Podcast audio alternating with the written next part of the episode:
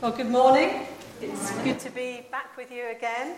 And uh, I was hearing there that you're interested in theology and the brain. So, what better way to start our service than engaging our brains and, more importantly, our spirits and all that is within us? And hear these words Jesus Christ is the same yesterday and today and forever. So, let's meet him afresh in our worship today.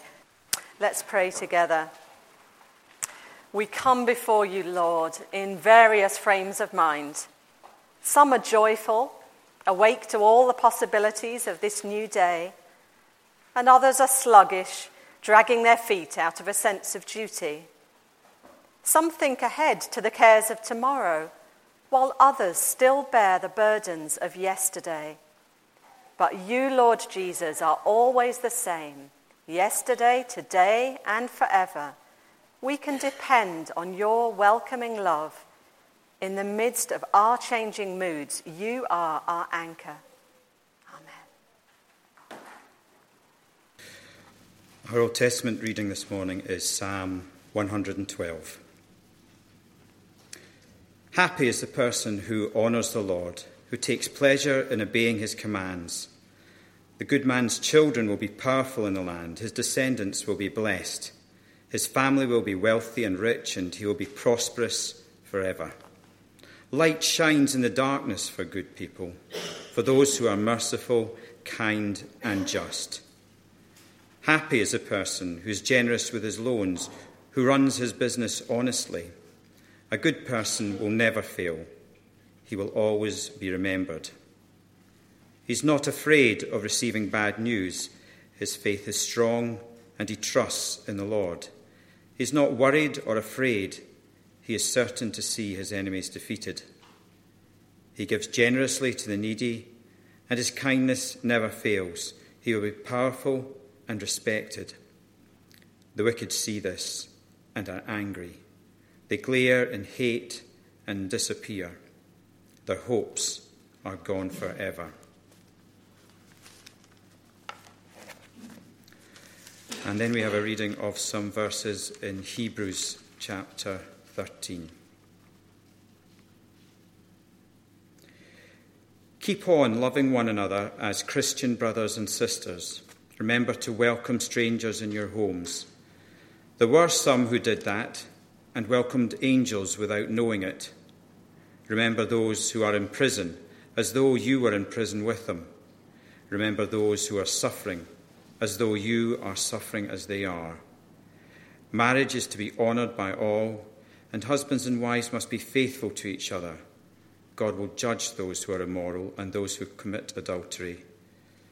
Keep your lives free from the love of money and be satisfied with what you have, for God has said, I will never leave you, I will never abandon you.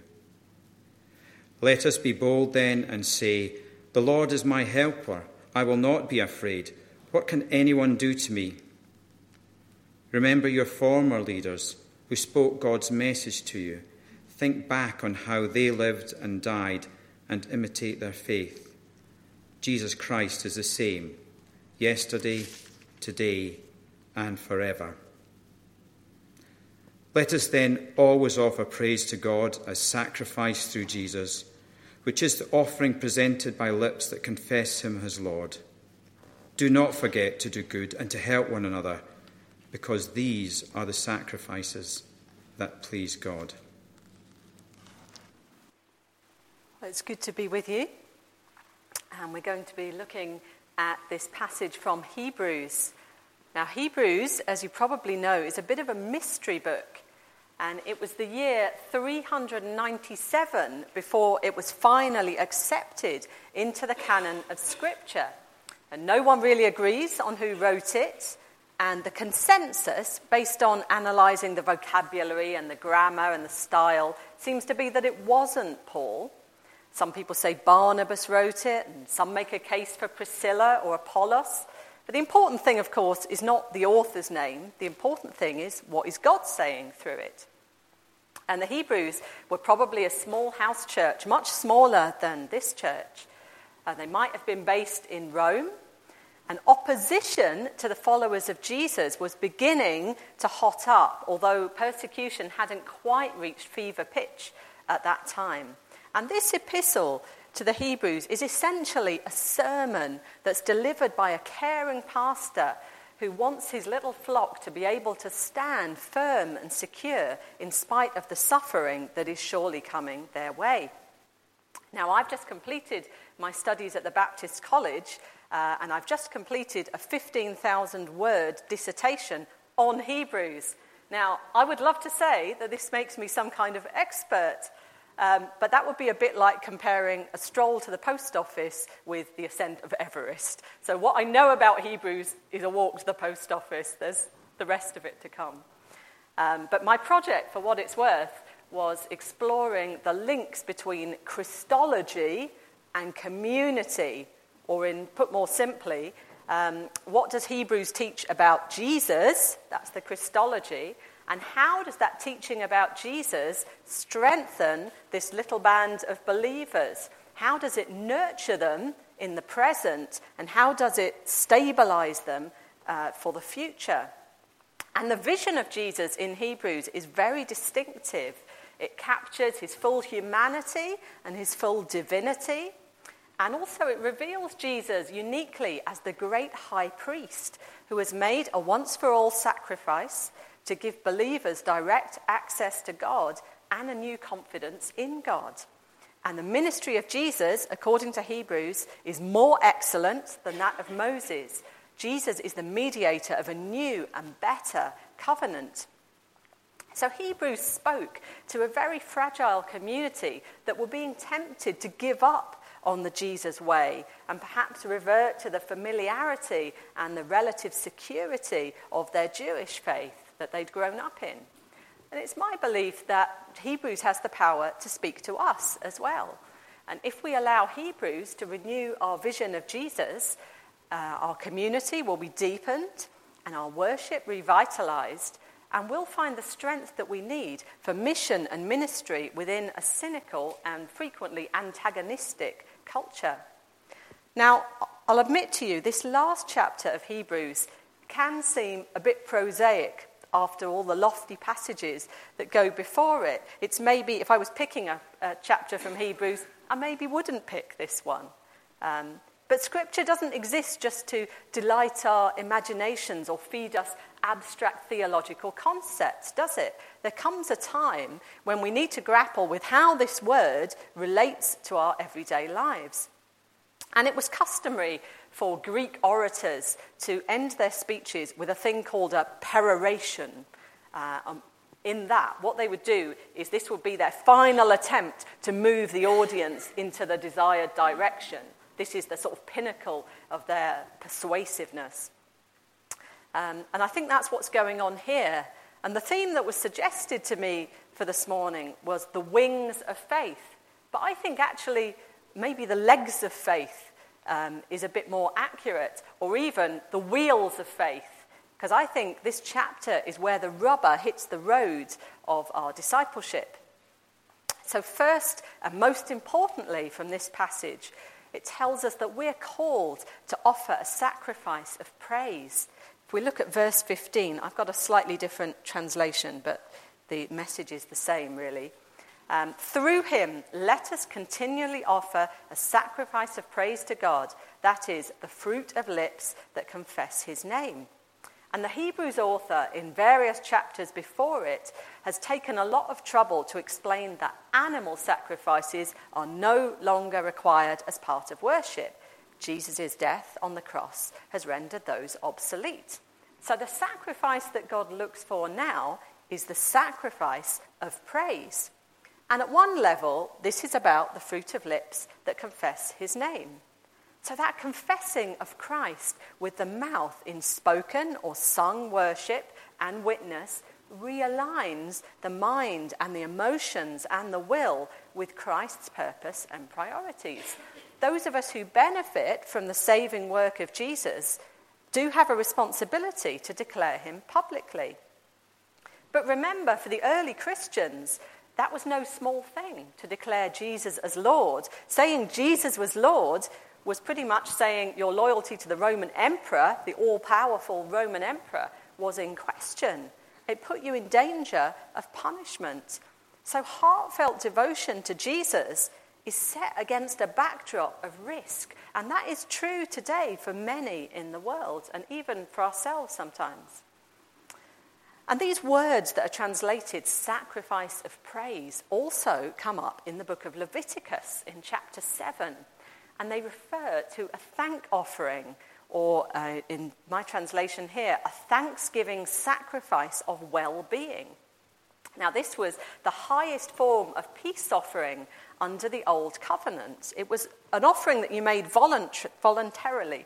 You didn't have to do it, but it was the worshipper's response of gratitude for sins forgiven and righteousness restored. Now, at that time, the sacrifice that you would bring, that um, Thanksgiving sacrifice, was cakes of unleavened bread. But now that Jesus has made that once for all offering, we're really in perpetual gratitude because we've been invited to draw near to the throne of grace. So our sacrifice isn't um, a literal one, it's not something physical that we bring, it's uh, the sacrifice of our lives and our praise. And according to the Westminster Shorter Catechism, the chief end of humans is to glorify God and to enjoy God forever. Worship is our primary calling. And it begins as we turn our hearts and minds towards Christ, feeding on his truth and allowing him to renew us. And we allow God's Holy Spirit to minister to us with counsel and comfort, with healing and empowering. And we express our praise and thanksgiving in prayer and testimony and song and proclamation and all kinds of creative acts. And ultimately, worship is what should characterize our whole life as we seek to bring glory and honor to our God. Our second calling that I see in this passage is to a life of mutual love and connection. And it is a bit kind of a bitty chapter. It's full of seemingly unrelated little pithy instructions. But there is a unity of theme, I think. Um, let mutual love continue is what it's saying. The commands and the principles that follow seem to hold this issue of connectedness in common. And they speak about where we stand and how we should act in relation to strangers, prisoners, spouses, possessions, and leaders. And we're going to come to those details in a while, but I just want to notice that common thread at this point. Now, this Greek word that's translated mutual love or brotherly love is one that you might be familiar with. It's the word Philadelphia. Now, it probably shows you how unspiritual I am. Um, but when I hear the word Philadelphia, I think of cheese. Um, I, my mind jumps straight to the soft cheese. But that's not such a bad comparison, I think, because it's something very comforting and sustaining. And what's the best thing to do with Philadelphia? Spread it on thick. I think that's what it's saying. Spread it on thick, this mutual love. Um, but this concept, seriously, of brotherly love is really important in Hebrews. And in Hebrews chapter 2, we learn there that Jesus is not ashamed, he does not blush to call believers his brothers and sisters. And what is it that's unique about that sibling relationship? Well, it's the connection to a common parent or parents, isn't it? And as Christians, we are children of the same Heavenly Father. We're sisters and brothers to each other and to Jesus. Now, my dad, my biological dad, has been very ill this year. He had a stroke, and I'm an only child. My dad lives in Spain, which kind of complicates life. And it's probably the first time in my life that I've, thought, actually, do you know, it might be good to have a brother or sister. Never needed one before, been quite happy being an only. Um, but suddenly I think, well, if there was somebody else who had that same relationship to my dad uh, and could share some kind of concerns and uh, responsibilities on an equal basis, that might be good. Now, of course, we aren't always close to our siblings by birth or, or by marriage, but our calling as Christians is to love one another with close ties of affection, knowing that we're children of the same Father and recognizing that we have a shared inheritance in Christ. And notice that it says this love isn't a one time thing, it's love that needs to continue. It can't just be an abstract concept or a pious feeling. It needs to be expressed in ongoing mutual respect, genuine friendship, and practical concern. And we need to be very quick to forgive and slow to take offense. Always ready to celebrate other people's gifts and achievements, not getting jealous of them. Um, and to rejoice with those who rejoice and mourn with those who mourn. All of that, I think, is part of that mutual love. We're a covenant community bound by that adoption into God's family. And most of the rest of this passage is about how we can express that love or violate that love. So we're called to offer a sacrifice of praise, first of all, called to a life of mutual love and connection. And then I think we're called to pay attention to detail.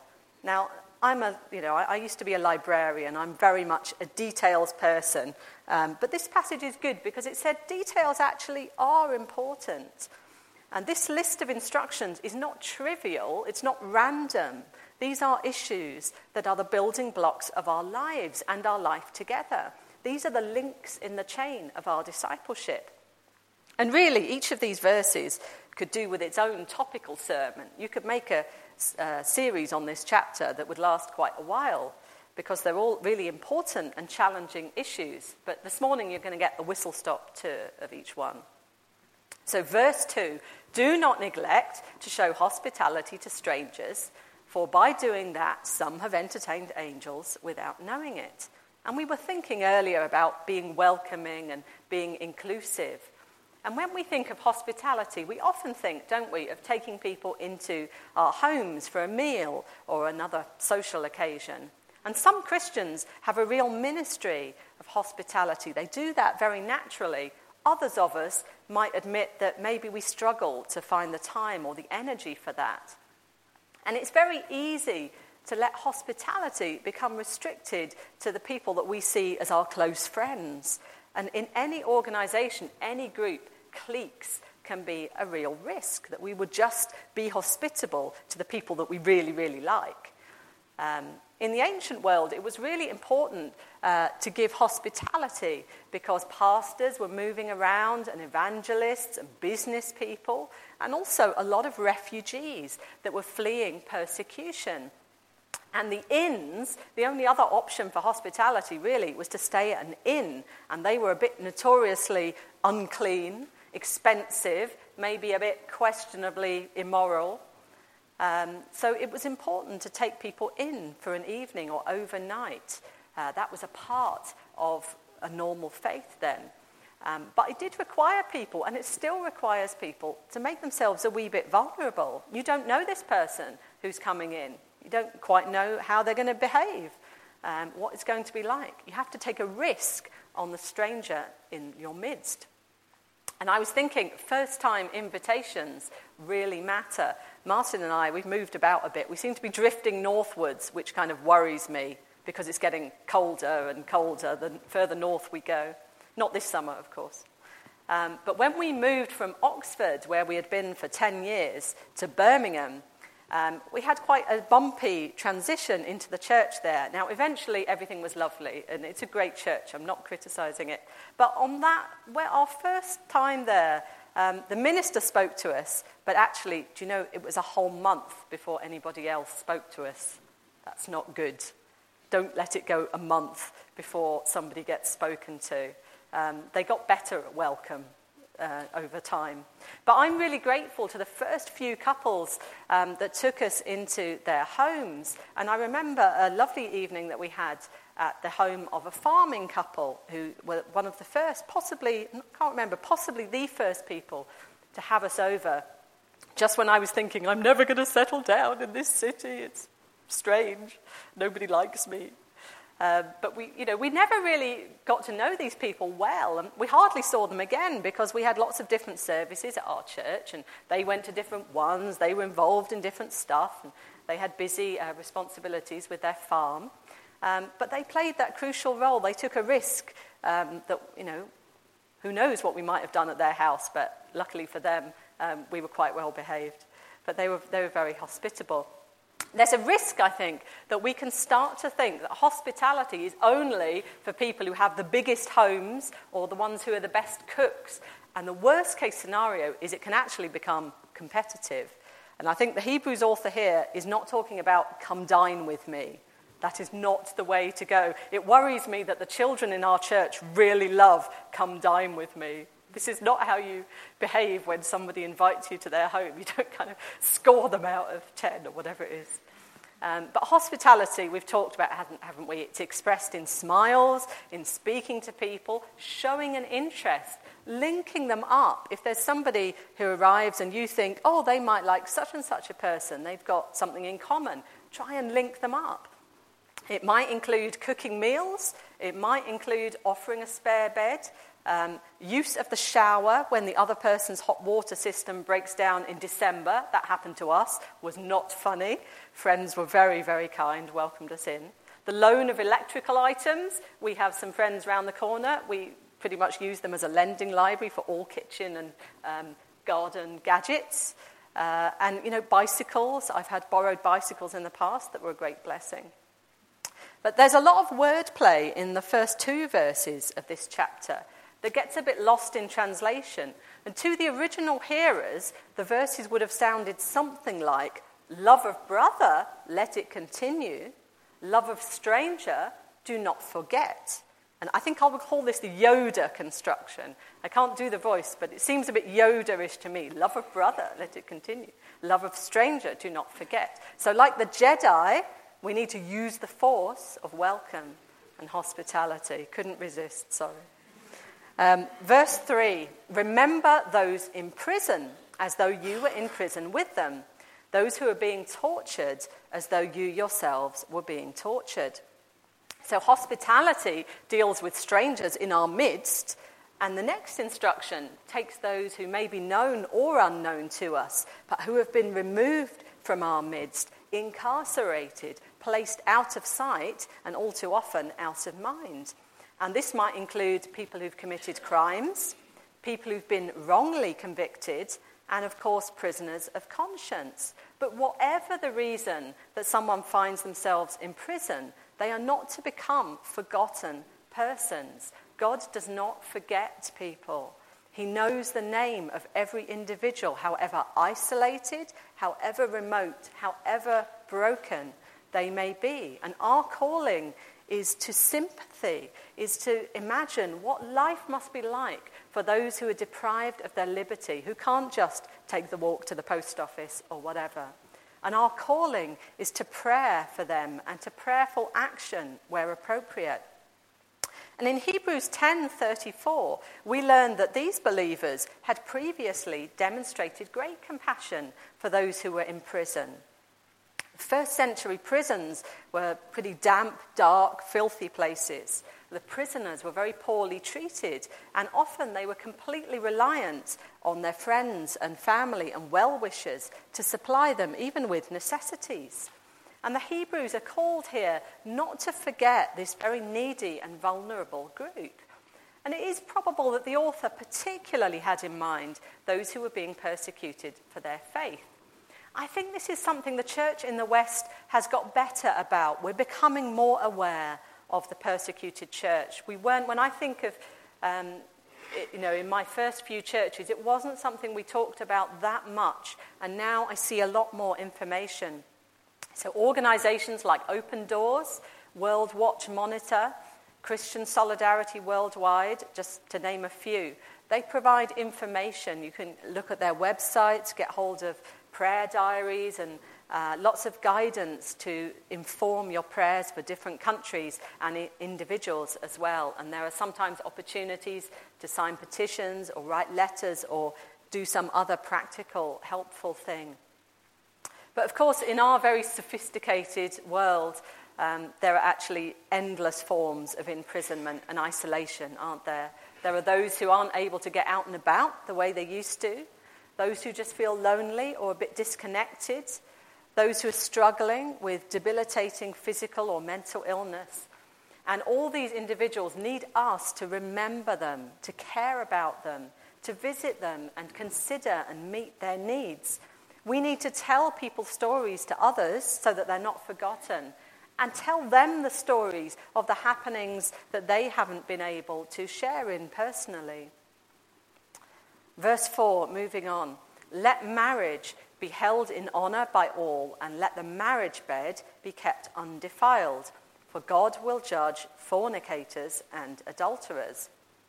Marriage is something very precious and pure, and adultery spoils it and stains it, often a lot more than the adulterer anticipates. It grievously wounds the betrayed spouse, it devastates children, and it hurts all those who care about that marriage. And there are two particular Greek terms that are used here pornus, which is a general term for sexual immorality, and moikus, which specifically is talking about adultery. So, sexual intimacy is designed to be enjoyed within that security of the marriage covenant. And when that bond of trust is violated, that covenant is jeopardized. However, I want to say that our God is a great redeemer. It is possible for a marriage to rebuild, to be rebuilt, and trust restored, even after an affair. And Martin and I have uh, been involved with a ministry called Love After Marriage, and we've seen and heard uh, stories where there has been uh, a tremendous redemption of a broken marriage. It takes a lot of prayer, patience, oceans of forgiveness, raw honesty, and grim determination sometimes. But adultery does not automatically mean the end of a marriage. Sin can be forgiven, wounds can be healed, shame can be removed. And this passage does say that God will judge the misuse of our sexuality. But we know too that He is a God who is able to forgive sins and to cleanse us from all unrighteousness if we come to Him in repentance. But notice that this is not a command that is issued only to married people. It's not like the bits uh, in the New Testament that say husbands do this, wives do this. This is saying marriage should be honored by all people. That permanent commitment uh, between two people needs to be recognized and respected. And that applies whether or not we personally approve that match of individuals, the ceremony, or the conditions under which it took place. Now, recently there was a friend of ours that got married for the second time, and we weren't invited. It was a very small gathering. Um, but it did feel like a really strange day when we saw the announcement because we're still very sad and hurt about the breakdown of the first marriage. And we're godparents to the original couple's daughter, who's a teenager and who has found this really, really tough. Um, and it's hard to know how do we relate to this new person who's come into the situation? How do we relate to the stepmother of our goddaughter? But, you know, we added our congratulations on Facebook, and we have to accept now that marriage um, is a formal commitment. We have to accept that our friend's duty is with his new wife and uh, his new baby, as well as obviously to his other children. And these situations are never easy, but God calls us to honour the commitments of others. And I was speaking earlier about the general call to be connected in mutual love, and every person um, will have some particularly significant relationships in their lives. That might be with a spouse or a partner, it might be with parents or siblings or children, it might just be with a very dear friend, it might be with long standing colleagues, with a mentor or somebody that you're mentoring. And we really need, as a church, to give people the time and space to nurture and develop those relationships as well as contributing to the wider community. And I think that our church culture can be really bad for overloading people with meetings and commitments. This is something I feel quite strongly about.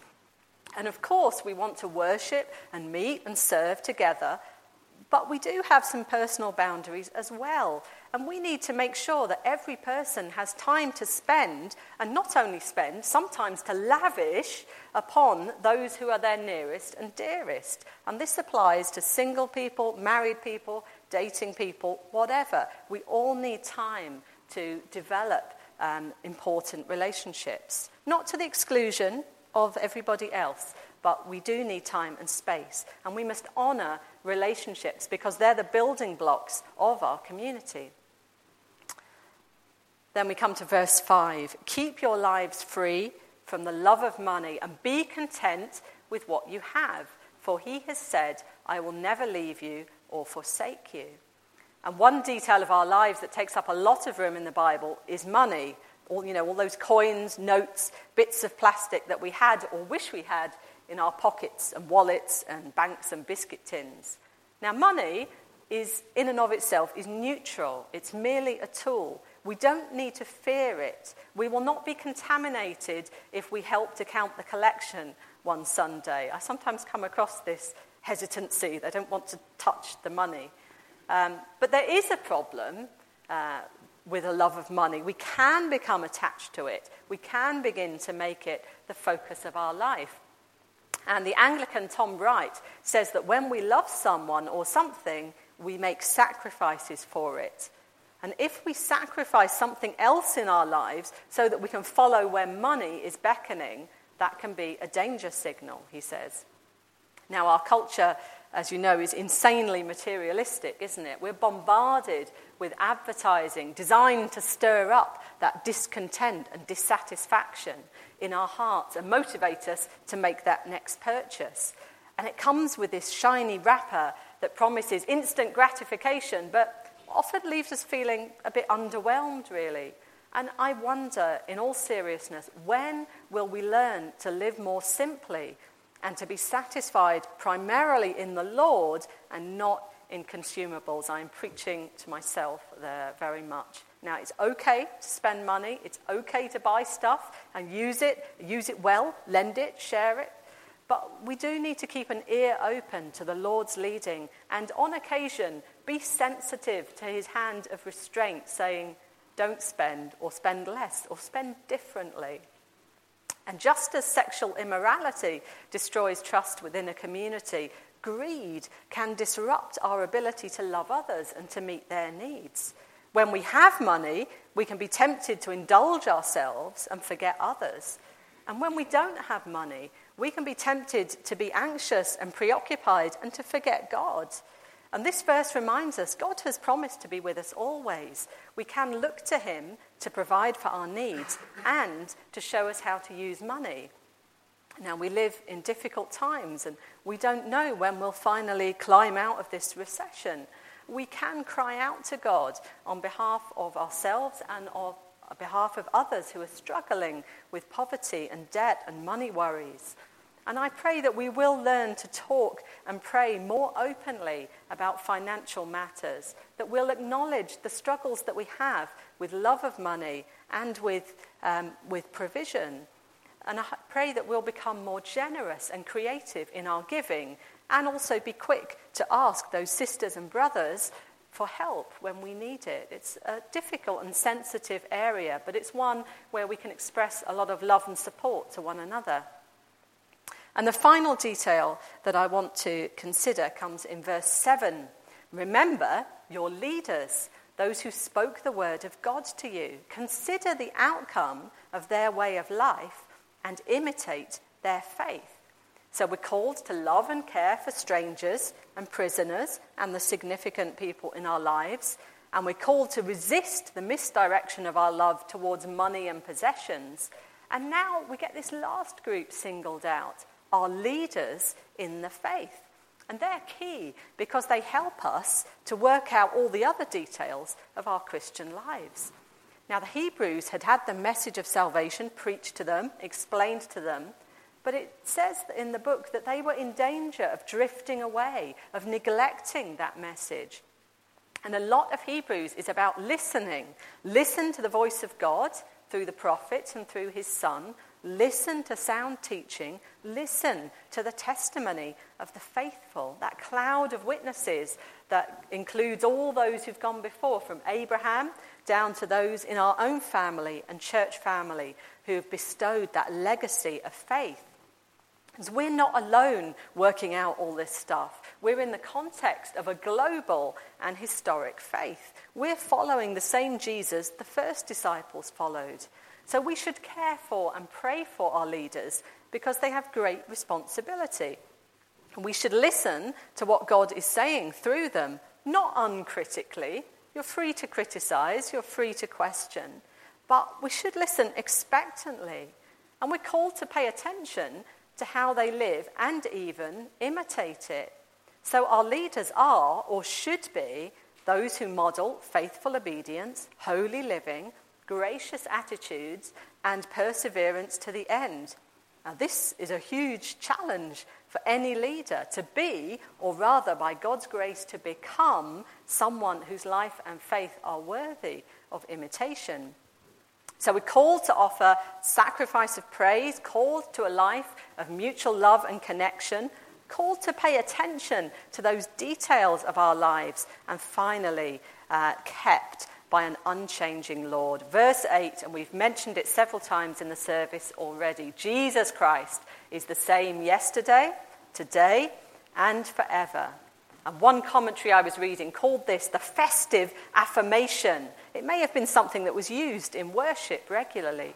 Jesus is unchanged and unchanging. He's the same Saviour today as when we first called on his name.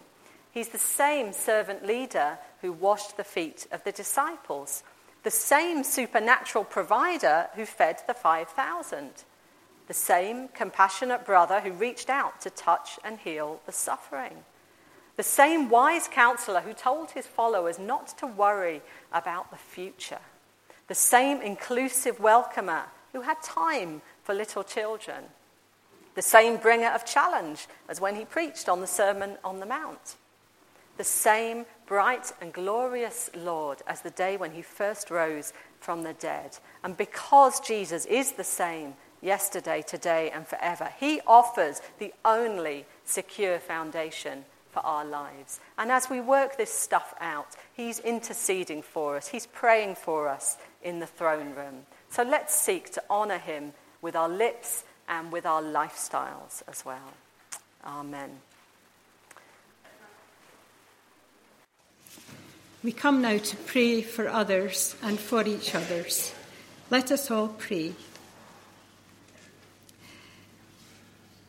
Almighty God, we come together to praise you, to stand once more in your presence, to consider your handiwork, and to remind ourselves of all that you have done in our lives, all that you are doing, and all that you will continue to do.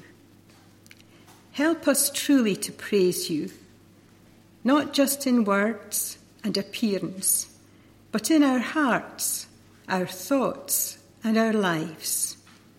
So may we offer you the truest expression of praise a life of faithful discipleship, a love for you and for one another, and a living commitment to Christ. Gracious God, we thank you that you have called us into fellowship to be a part of your people, not in isolation, but as members of a family united in Christ. Help us to share with one another, not just our friends or those we get on with, but all in our own church family and in the wider fellowship of the church.